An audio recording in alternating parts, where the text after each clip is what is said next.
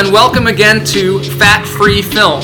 I'm your host, Joel Marshall, and I have a special guest host with me today. Super special. Super special, Chris Brandt. Hello. And uh, he's here with me today, and we have a guest. We're very fortunate to be here with Paul Dinello um, to talk with him about his film, which is called Strangers with Candy, and also just talk about what he's up to. Thanks for being here. Uh, thanks for having me. All right.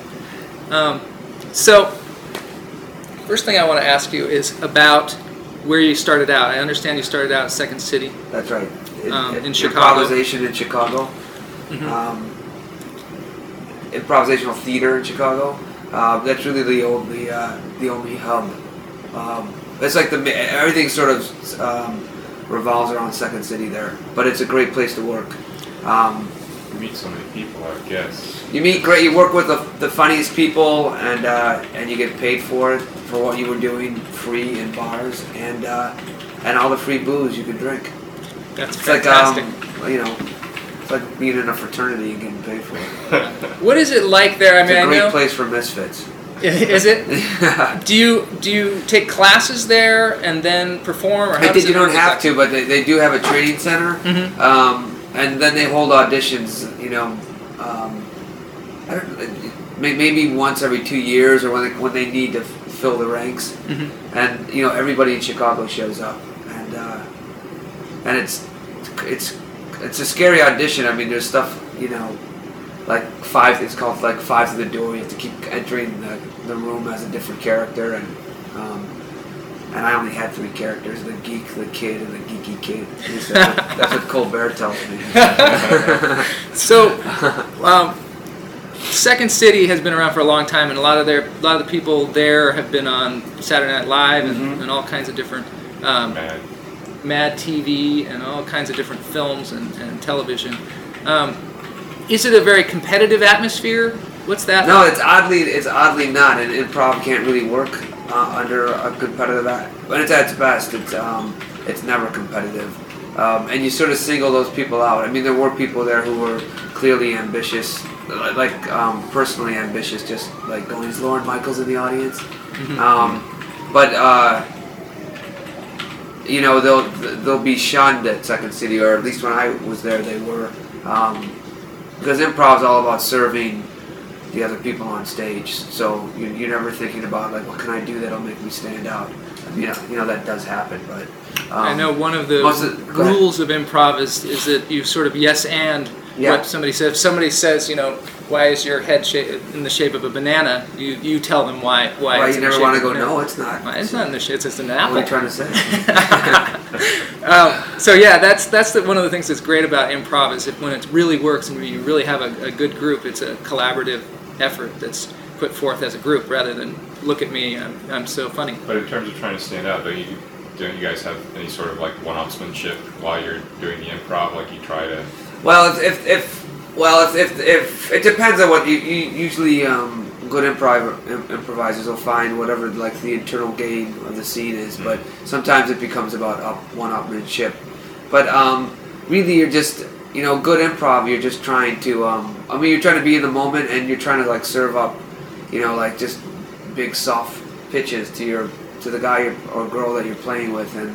And uh, you know, so that they can hit a home run Okay. and that's when it works and that's when it works best and you know that they'll do that for you and um, and I was lucky to meet um, Stephen Colbert and Amy Sedaris and we sort of carried that um, you know philosophy you know with us when we moved on um, that's why I trust those guys implicitly because I know that they're trying to make me look good and and uh, and I try to make them look good that's you know and and we're, and we're more concerned about the final product um, as, a, as opposed to the you know the process. I mean, like that's the most important thing, um, and it's all trying to serve that.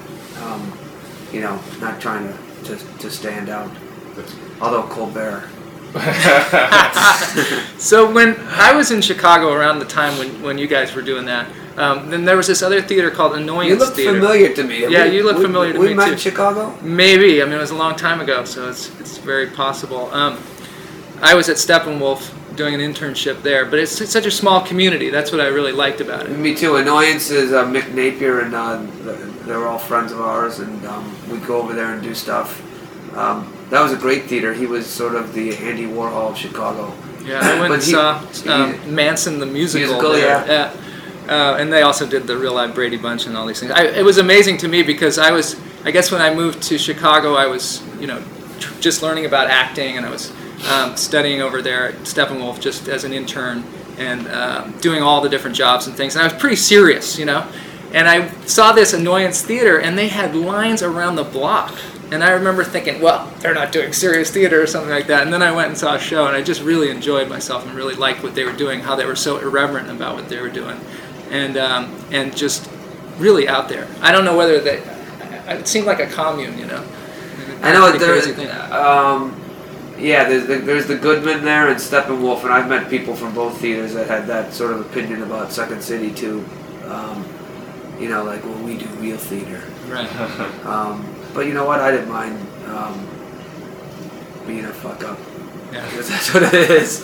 It was, you know, it was really freeing, and uh, and you know, it teaches you to break the rules, which I, you know, I think is I, you know, important, especially, you know, as the stakes raise. You know, it, we'll eventually talk about filmmaking, but you know, you want to try to break the rules, or you know, or you just have like a, a, a film modeled on, you know, hundreds of other films. And there was some. That's the thing about Chicago too. Is just some really great people come out of there from all different um, theaters. Uh, like I remember Jane Lynch was somebody who worked there that I see all the time in movies now, and she's just Sure, she's from. Second City. Yeah, she was from Second City, and then of course Stephen Colbert and Steve Carell was there. Is that right? Uh-huh. And uh, my last show was with Carell, Colbert, Amy Sedaris. Um, who else was there? Well, that's all that uh, people would know. But it was a great cast and it was a lot of fun. So I was lucky I don't know what happened to Carell. yeah, I don't. I, work? I, I don't know. I, I heard his name. I think recently. I think he was doing commercials, that's fitting for him. or he was working in an office or something. um, so you have this film, and I, I actually saw the trailer for it last week. I went to see uh, Thank You for Smoking on Wilshire Boulevard in Los Angeles, and I saw the trailer for your oh, they had a trailer in LA. Yeah, they Oh, that's, did. That's great. And I, I have to claim ignorance. I didn't know this show. I, I didn't know anything about it. And so when I saw this trailer, I was like, "Wow, that is bizarre. What the hell's going on there?" Uh, it was really funny. But um, last night, I was lucky enough to uh, sneak sneak into the movie theater behind Paul and uh, catch the film, and I just had a had the best time. I would like to uh, kind of liken it to some of these cult movies that you know I hold dear to my heart, like Office Space or uh, Ferris Bueller's Day Off, and uh, I think this really ranks up where there with those films, and I think you're uh, Oh, really going to enjoy it. I, I think it's important to note too, if you don't have to be familiar with the television show, the movie really kind of encapsulates the whole thing. that, that's good to hear. Was a, that was a concern. Um, Really? Yeah, it was a big concern of mine. We have like, you know, a, a, you know, like sort of a rabid. I, I don't know. There might only be twelve of them, but they're, but they're sort of a rabid cult following, and they don't like. Yeah, I remember we changed, and a lot of times we change stuff um, just.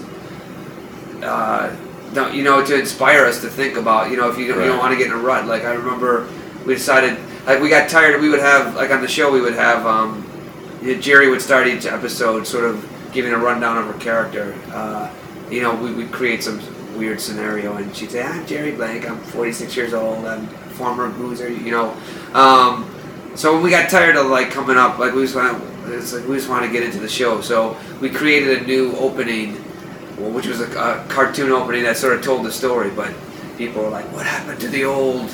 Oh. opening, you know, like, like Really? I'm sorry, I didn't, you know, people they seemed violently upset about it. So it was a big concern for the movie. I, you know, I, I, we appreciate the fans that we have, and you know, we didn't want to alienate anybody, but but I- also we had to find something new to do because it's hard. I think it was to a be treat inspired. to see her life in prison before. Oh, good. I think it was great. I think it was really So it this, was a uh, great introduction, and and again, that I think that serves the it as a film better as well because you you're not just catering to people that already know the television show.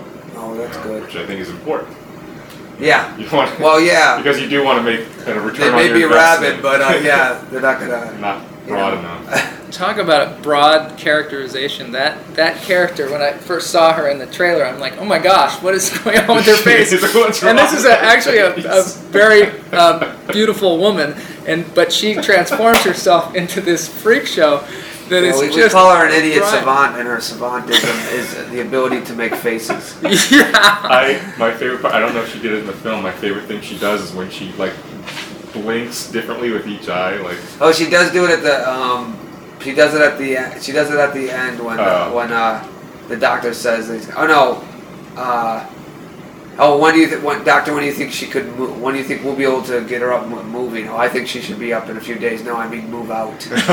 Yeah. she And does. he does her thing with the eyes. Uh, there were people sitting next to me that were just like, "How does she do that?" She's They amazing. should do things. They'd be like, "How did, how did she do that She with has her this face?" mag- She has a magical face. I've never seen. I've never known anyone. To, you know, and I come from a you know, uh, as we just mentioned before, you know, a place where it was just uh, you know hundreds of clowns. Uh-huh. I've never seen anybody with that ability to change her face. Now that character is taken from a real life um, film. yeah, it's sort of done? an amalgam of stuff. I mean, Amy was doing. Um, she was doing a voice for it. She, um, she sort of had that voice. She changed it a little bit, but she was doing that voice for. Um, she, she did a bunch of plays with her brother, and um, she would do a character sort of similar. So it, it, it didn't come out of nowhere. And then I found a. Uh, I was looking. I was doing research for another TV show, and I found these. Uh, from the '60s, these anti, these government anti-drug films, you know, but they were about as anti, you know, they were like way over the top, like Uh-huh. Reefer Madness. Right. You know, it was the kind of thing that would make, wow, I can't wait to light up the joint. Let's get high and watch these anti-drug films. Um, but there was this woman who, you know, pretty much that story. She looked like Mike Dukakis. like I said last night. Um, for those people who still remember Mike Dukakis, but she was like a four foot eleven Jewish, you know, middle middle aged Jewish woman from Long Island, and she looked like anybody's aunt. And she had these horrible stories about, you know, living in the gutter, cooking up my breakfast in a teaspoon, you know, Sounds you know, like whoring myself out, going in and out of the slammer, you know. So, and I saw that, and I went, oh my God, what a hideous human being. And I went, oh, Amy. so I, I called her and I said, I can't do anything with this, um, but uh, I'm, I'm gonna transcribe it all, and you should do it. Oh no, I made a copy of it for her, and I said, you know, you should just do it as a monologue verbatim. It's it's great. And then at the same time, she had an idea to do.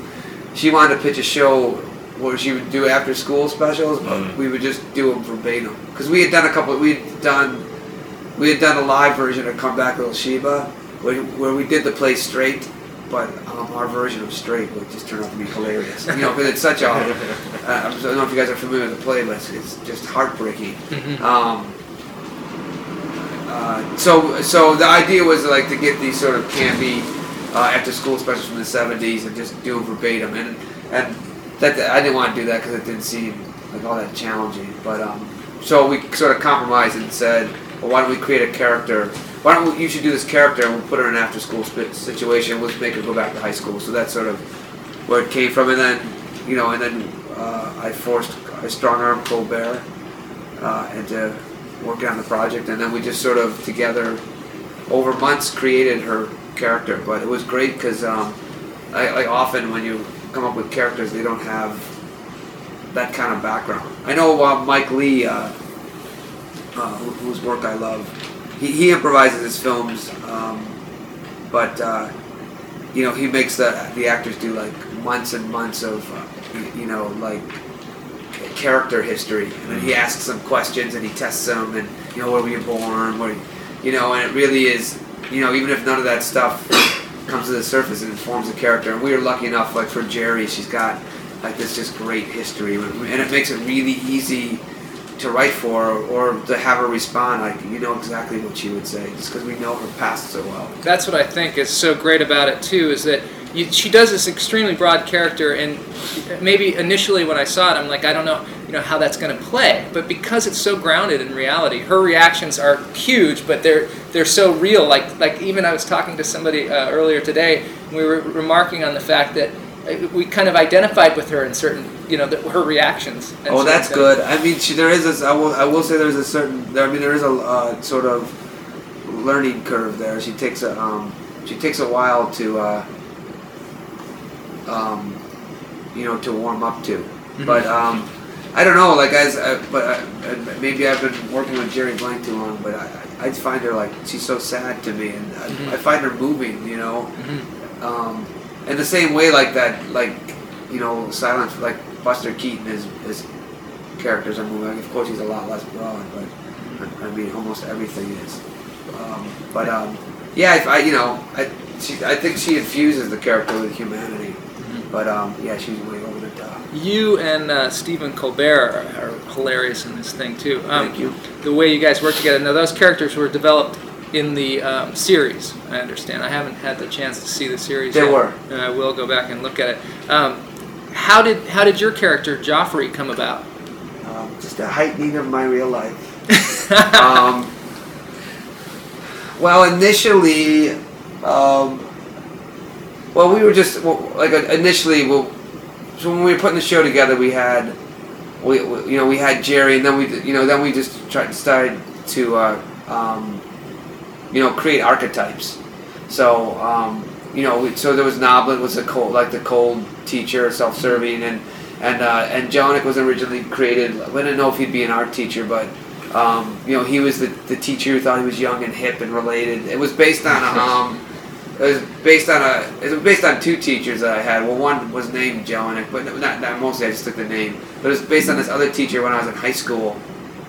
Um, and you know people would have parties and stuff, and you'd show up, and you know, and he'd come. You know, and he'd have like sandals on, That's him. you know, and, and he's That's like, "It's great. cool if you want to smoke pot." It's like, no, I don't want. I don't want you here. You're my teacher. It's one of those things in you out the retrospect, classroom. but also in retrospect, it's even weirder. You Well, know, you ought to be in jail. when you get to be his age. You're like, would I hang out with high schoolers? Yeah, how weird- that's so weird. it's just bizarre, but But it, it, it would be so weird. Like I, I couldn't understand. Like, don't you have anything better to do? yeah. And who's and and from a kid's perspective, that that's like the least hit. You know, Yeah. you, you're never gonna come off as hit. Yeah. So we want to c- create a character who, who you know, like you know, in his mind, like I'm the one who relates. to I'm on practically, you know, I'm practically one. Mm-hmm. You know, I mean, look at my head of hair. Um, The thing about that though is you, you mentioned Noblet as being self-serving, but it seems like actually that's kind of a strong point for all the main characters. It- it They're is, all very that's that's um, astute that you uh, point that out, and that's uh, mainly a may, uh, maybe a failing of our writing, but No, that I- does, but that does amuse us. That you're right. Uh, every character is incredibly selfish. and that kind of informs their conversations. Like they're always talking past each other. Right. or they all have they, they all have a personal. They all have an agenda they're trying to you know, and but it and they're not even really do and they do a horrible job at hiding. Right? That's um, uh, they're they're children, you know, and and and when we like that idea too, that's why we try to make the kids sort of uh, as innocent and normal as possible, and and, the, and you know, and the teachers just are, are all horrible people. Was it hard to direct the film and be in it at the same time? Is that a difficult? it was hard in that that um, I didn't really I didn't I didn't really want to I didn't it it was hard to perform in it um, you know because I didn't care like I didn't want to prepare for my scenes like I, I lost interest in performing I be, had become so sort of enthralled with you know directing it and, and overseeing things that I didn't want to like take the time to like think about my scenes so I ended up cutting a lot of Jellineck out just so um, you know, because I didn't really want to worry about it. Is this um, your first feature? Yeah. Wow, first feature. great job. but you done you directed the entire series, didn't you? No. Um, I mean, I oversaw the, I, you know, we wrote it and produced it and Mhm. performed in it, so, and, and we were a pretty tight clique, the three of us, so, you know, people were kind of intimidated, and, and so we got, you know, we got what we wanted, and, and, I, and I'll say, like, well, there was great, we had, like, Juan Campanella, um, directed a, a bunch of episodes, you know, once we sort of got to know him and trust him, which only took maybe one or two episodes, he was one person that we didn't really need. That I didn't really watch his back, and Peter Lauer is, an, is another one, um, and then some other directors, you know, less so, you know. So I took more of a director sort of role. What a great cast you had in this thing too. I mean, Yeah, we're so did, lucky, did these people just love the work that you guys had been doing? And, For the, yeah, for the most part. I mean, Phil's a friend, and uh, and Sarah um, and Matthew were just fans of the show. and Ian Holm, for God's sakes. I mean, He that he that's a fluke. We just um I was like thinking who would be my dream doctor and it was, you know, Sir Ian Holm and I never thought I'd get him and he was one of the first people signing on. I wrote him a letter and sent him the script and he called his son and said, "There's a, something I have this stranger with candies thing." And his son said, "Do it." His son's like 19 or something. Yeah, yeah. So um, so that's so he called back and said, "All right, I'll do it." My son says I should do it. I think that that was that's great to have an actor like that too. To uh, you know, it's cr- it's crazy because really, um, yeah, well, yeah, we're just a bunch of clowns, you know, and, and to have like someone like Sir Ian Holm or Philip Seymour Hoffman, it's Yeah. like it really it's it's it's like um, it gives it a weight that I don't know maybe we don't deserve. But Well, and also I feel like this is true for a lot of these people that are in the film is they take it, they play it straight. You know, they take it seriously, and these characters are so absurd that uh, it really plays. The humor just plays like gangbusters, and Oh, that that thanks. principal is just a riot. What is his name? uh, uh, Greg Hollimon. Man, he's something. He's That's something too. The, the the the whole environment that you've set up in this uh, high school is so unique to anything that I've seen. Uh, I, I don't understand the part where he's, you know, do you want to hold my gun and all that stuff. I mean, I understand there's like sexual tension going on, but uh, it's just too weird that there's this principal It's like, I need a drink. I'm I'll have take to that drink it." now. yeah, just I'll be a drink. This is a high school. It's- yeah, they got the. Uh, I apologize. Care to handle my pistol? And did um, so? David Letterman uh, produced this film. He hit his company Executive did. Yeah. Worldwide Pants. Uh huh. Um, what was that like uh, having them produce it? Was it freer or was it? Um, They, they were they were um, amazing. I mean, I um, I, I mean, obviously he's a legend, but for me, he's really like a legend because I'm, um, you know, I'm of the age where I was, you know, I was growing up when, you know, those shows were first on, and he, he like really, he didn't seem to get credit, but I think he sort of, I think he changed comedy I, I, initially for the better. Now, it's so, it's like everybody does that, like um, he was one of the first to sort of be detached and sort of comment um, that I can remember. Like it, it was, I thought he was my, I thought his show was just mind blowing. Um, Yeah, and was- now, and now everybody does that, and and uh, I like to the point where I, you know, I, I would like to see some sincerity because, like, Yeah, you know, yeah. no, nobody has sincerity, but and, and no one does it. I mean, there are people who do it well, but I mean, he really was the, the king of that sort of insincere, um, sort of detached approach. Um, but anyway, so just to, to have him as a part of the movie, we were just floored. But was he and- involved in the? Uh, no, I mean, he would watch the movie, but um, like he'd I'd send him the cuts and stuff. But the, the thing I was gonna say, they were, as their approach was essentially, um, well, you guys did 30 episodes, you must know what you're doing, so we're just gonna back off. They came by, um, uh, Rob Burnett, who's uh, who runs the, he, he used to be the head writer, and he, he runs Worldwide Pants now, um, and Valerie Scher, that's and and uh, that's pretty much who he dealt with, and they would come by. They came by the set maybe once, um, but they completely uh, trusted what we were doing, and, and uh, wow. yeah, they didn't. We didn't have to compromise at all. And you, I see you wrote some of the a lot of the music with Paul Shaffer. That again, that was a that What was happened a, there? That was a fluke. That was under uh, uh, that was under duress. Uh-huh. Um, it's, uh, somehow we ran out of money at the end, and uh, or there was a misappropriation of funds, or something happened, and Oh. and and, uh, and I got a phone call saying we can't use because we didn't buy any of the. I stuck stuff in for the for Sundance. We got festival rights, um, and then just hoping that there was like Isley Brothers song and um, Chambers Brothers, um, but uh, I literally got a phone call saying we can't afford the music. It's got to all come out, and uh, and and I said okay. How much time do we have to look? And and it took months to get. It takes a. I mean, as you know, I don't know if you have any what kind of music you have in here, but it takes months to secure rights. Mhm. Uh, It's like a it's a it's a horrible process and expensive. Um, and so I said, how much time? They said, um, well, it needs to be locked by Friday. This was like Tuesday. Hmm. So I was losing my mind. I was like, I was trying to like contact bands and see if, you know, but and I got hold of people. I got a hold of some people, and they're like, well, we're not gonna sign. We can't do, write a song in a day.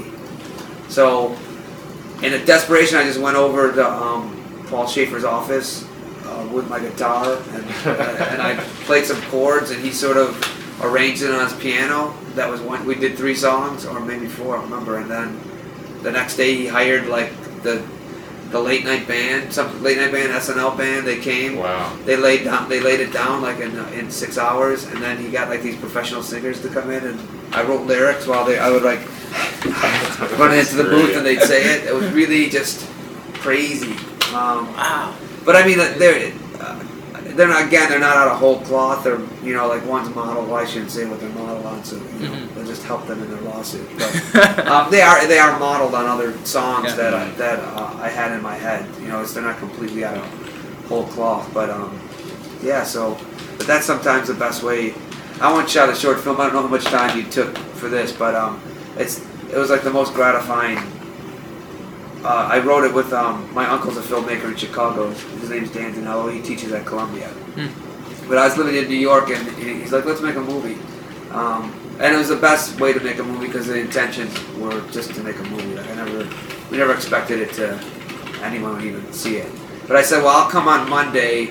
We'll we'll, we'll spend three days writing it, and and then uh, and then we'll and then we'll shoot it in three days." Uh, So, but and, but that kind of pressure really, um, I mean, sometimes it's a train wreck, but it you know it really gets your blood going, and um, and it turned out pretty good. Um, but that, that's how the, the music thing felt. Like you just don't have time. Because a lot of times, like the creative process, the you know, it seems like the, the biggest hindrance is, you know, is thinking too much or thinking, it. Yeah. yeah, or thinking you can't do it. Right. You know, and that, but and, and and directing a film, you probably found found this uh, to be the same. You know, like before the movie, I was having a meltdown, but once we started shooting, I was fine. Oh. You don't have time to think about. Yeah. You don't have time. You just you just do it. You know, and Yeah. and it, whether it's good or bad, you you know you don't have a choice. You know, you just you know it's like being It's in in the battle. works, and yeah, You know, exactly. That's, I It's like being that all a, the the charge of the light brigade. There's no going back. You Yeah. know, at that point. You just keep doing the work. Yeah. Okay, I'm gonna have to wrap it up here because we're getting to the end, and also it's uh, getting a little noisier in here. um, so at the end of the show, we do this thing called Film Bites, and uh, there's some theme music there, and uh, um, so it's just you know something that filmmakers can use, just a little bit of advice um, that you've learned. Uh, I'm gonna start with one, and it's something that I learned through this conversation uh, about myself. Is um, don't always take yourself so seriously. You know, uh, I think when I started out as an actor, I was an actor with the um, with a capital A, and uh, I worked in the, the theater with an RE, um, and was you know real serious about making great art. And sometimes you got to just throw all that away and just you Sure. know do stuff because a, a lot of I've found that a lot of people will prevent themselves from doing something because they feel like they um, have to make some great art. And a lot of times you end up making great art when you don't don't uh, take yourself so seriously. Right, or put a judgment on what you're doing. Right. That's true with that's. Uh, never mind, I can't think of his name. Okay. That That happens say to me all the time. Woodwell, and then you'll Uh, sound uh, culture. The guy, the guy from uh, Danny Thomas. voice. the guy that the, the, the he was tap dancer. He was in Pennies from Heaven. Oh, um, Gregory Hines. Steve Martin. One we'll more. think of it. We'll think of it. See, you can't. It's infectious. Now we're all um, doing it. uh, Van Peebles. Oh. All right, so we'll try and think of that, and if we Okay. don't think of it, Yeah, I'll put it in the show notes for the Yeah, show. we'll edit it in later. Yeah, It'll do be you- someone else's voice, but yeah. Put it Anyhow, in. my point was this actor that I'm sure other people already know who it is. Yeah. Uh, he he takes whatever job and he does a great job in, in everything. It's because he's he's not concerned with with what the role is necessarily. He just he he's considers himself a craftsman. well, well Ian, Ian Holm was, and not to cut you off, but to, or to, to, to add what you're saying, I talked to Ian Holm about it, and I think I said, "Why are you doing this?" And he said, "Well, well, I'm an actor, and I just want to work. Yeah. Like he just wants to work every day, and he'll take jobs that are offered to him. He doesn't put judgment on it." And he does the best he Right, can. he does in the best he job. And can. He makes it. He makes if if everything else is crap, his performance is still art. Right. So That's good. Do you have a film bite? Oh, I'd say, um, I, I'd say, and this goes for everything. I'd say embrace your mistakes. Um, Hmm. that's what I learned. Um, I, you know, I, it's funny because when we when we first worked on the show, um, and we were writing script, like we I would make we would make mistakes on the script. I go, oh, I didn't mean to say that, and then make all this effort to change it. But then I would reread like the mistake. It was almost always a better direction. And it's the same thing with filmmaking. You know, if somebody trips or uh, you know somebody doesn't go right or it's someone uh, not say the right line. It's it's it's it's it seems better to embrace it because a lot of times it's going to be a more unique choice or a choice you didn't expect to make, and lot of times it's better than. That's Yeah. interesting. I know uh, a long time ago I was taking a class in African music, and um, they uh, this particular culture in Africa they said that that when they make a mistake when they're making a, a playing a piece of music that's God suggesting another note and I always That's thought great. that's really cool you know Yeah. and I think that's true a lot of times Yeah, that's great. All right so um, thank you so much for being here both of you guys Well, thanks for I letting me really join you. appreciate you taking the time out here and, and talking with us with me and um, The proverbial. uh, everybody, if you have any questions for me or for for Just them, phone in right now. We're waiting for your yeah, phone call. we're waiting for your phone call. Um, no, you can email me at joel at fatfreefilm.com, and um, we hope to see you next week. And thanks for thanks for coming. Bye. Goodbye. I never know how to end the thing.